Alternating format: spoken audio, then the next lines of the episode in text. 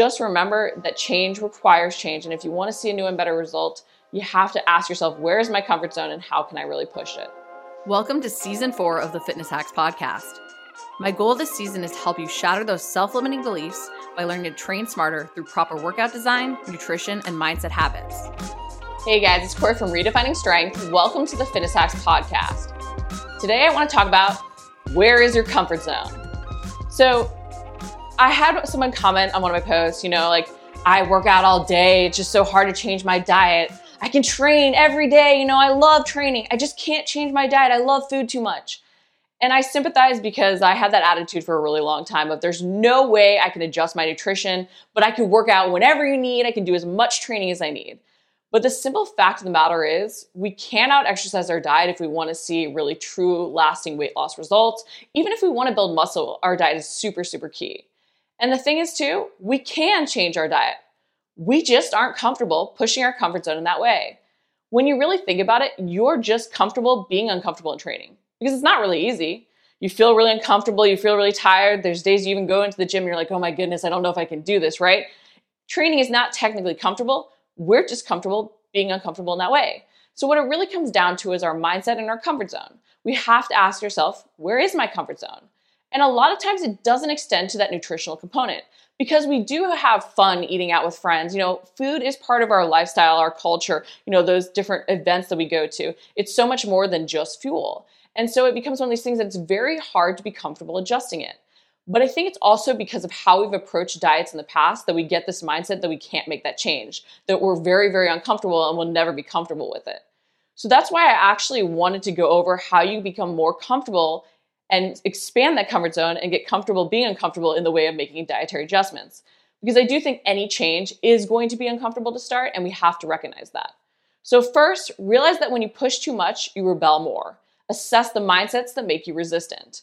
So, as I mentioned, I think a lot of times what happens with dieting is that we've gone about it the wrong way in the past. And so, some of the habits that we actually do need to implement have now become associated with very negative things in our mind.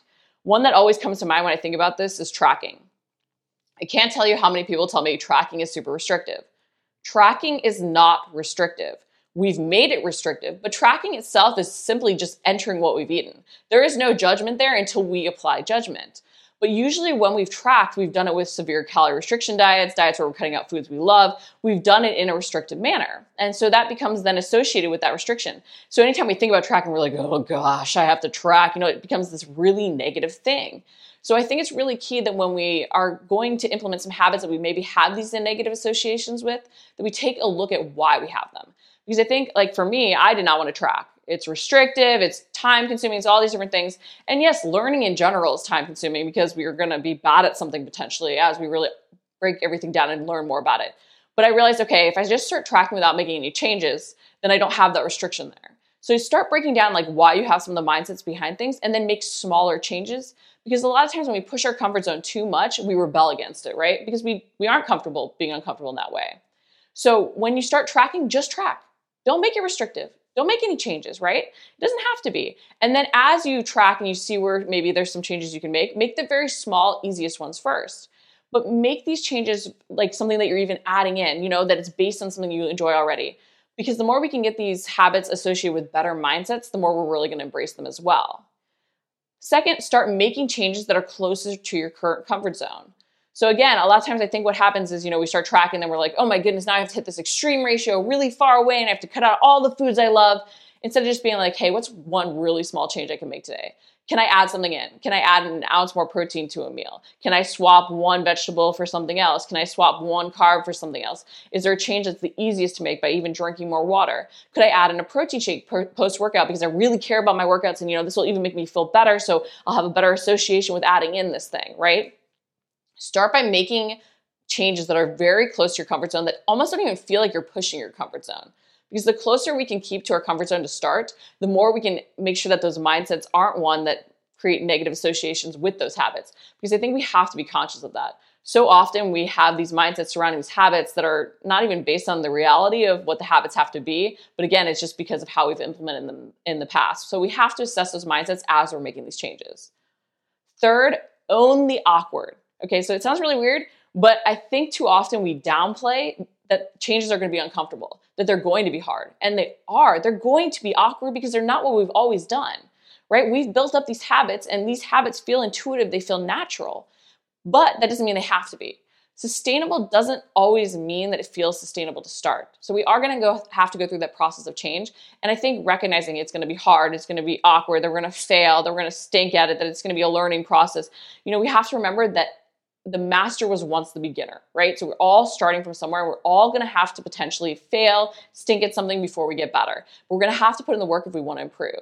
So I think recognizing that, recognizing even the challenges, the pitfalls, all those things you're going to see, almost overplaying the negative a little bit can be really, really helpful because then when we do embrace this or encounter those things, not even embrace them, we will embrace them, right? We'll encounter them, we'll embrace them because we're aware that they're going to happen but recognize the challenge that you will face because it will help you lower your defenses and make yourself actually more comfortable being uncomfortable in that way.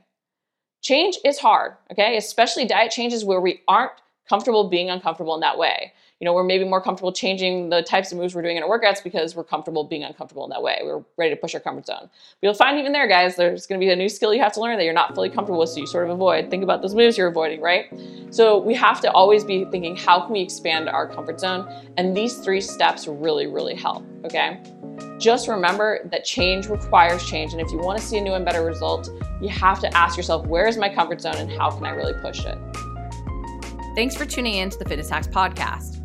If you enjoyed this episode, please leave a review on iTunes. If you haven't introduced yourself, message me on Instagram or Facebook. I'd love to hear what goals you're working towards and see if I can help. For my three step recipe for amazing results, visit rsrecipe.com.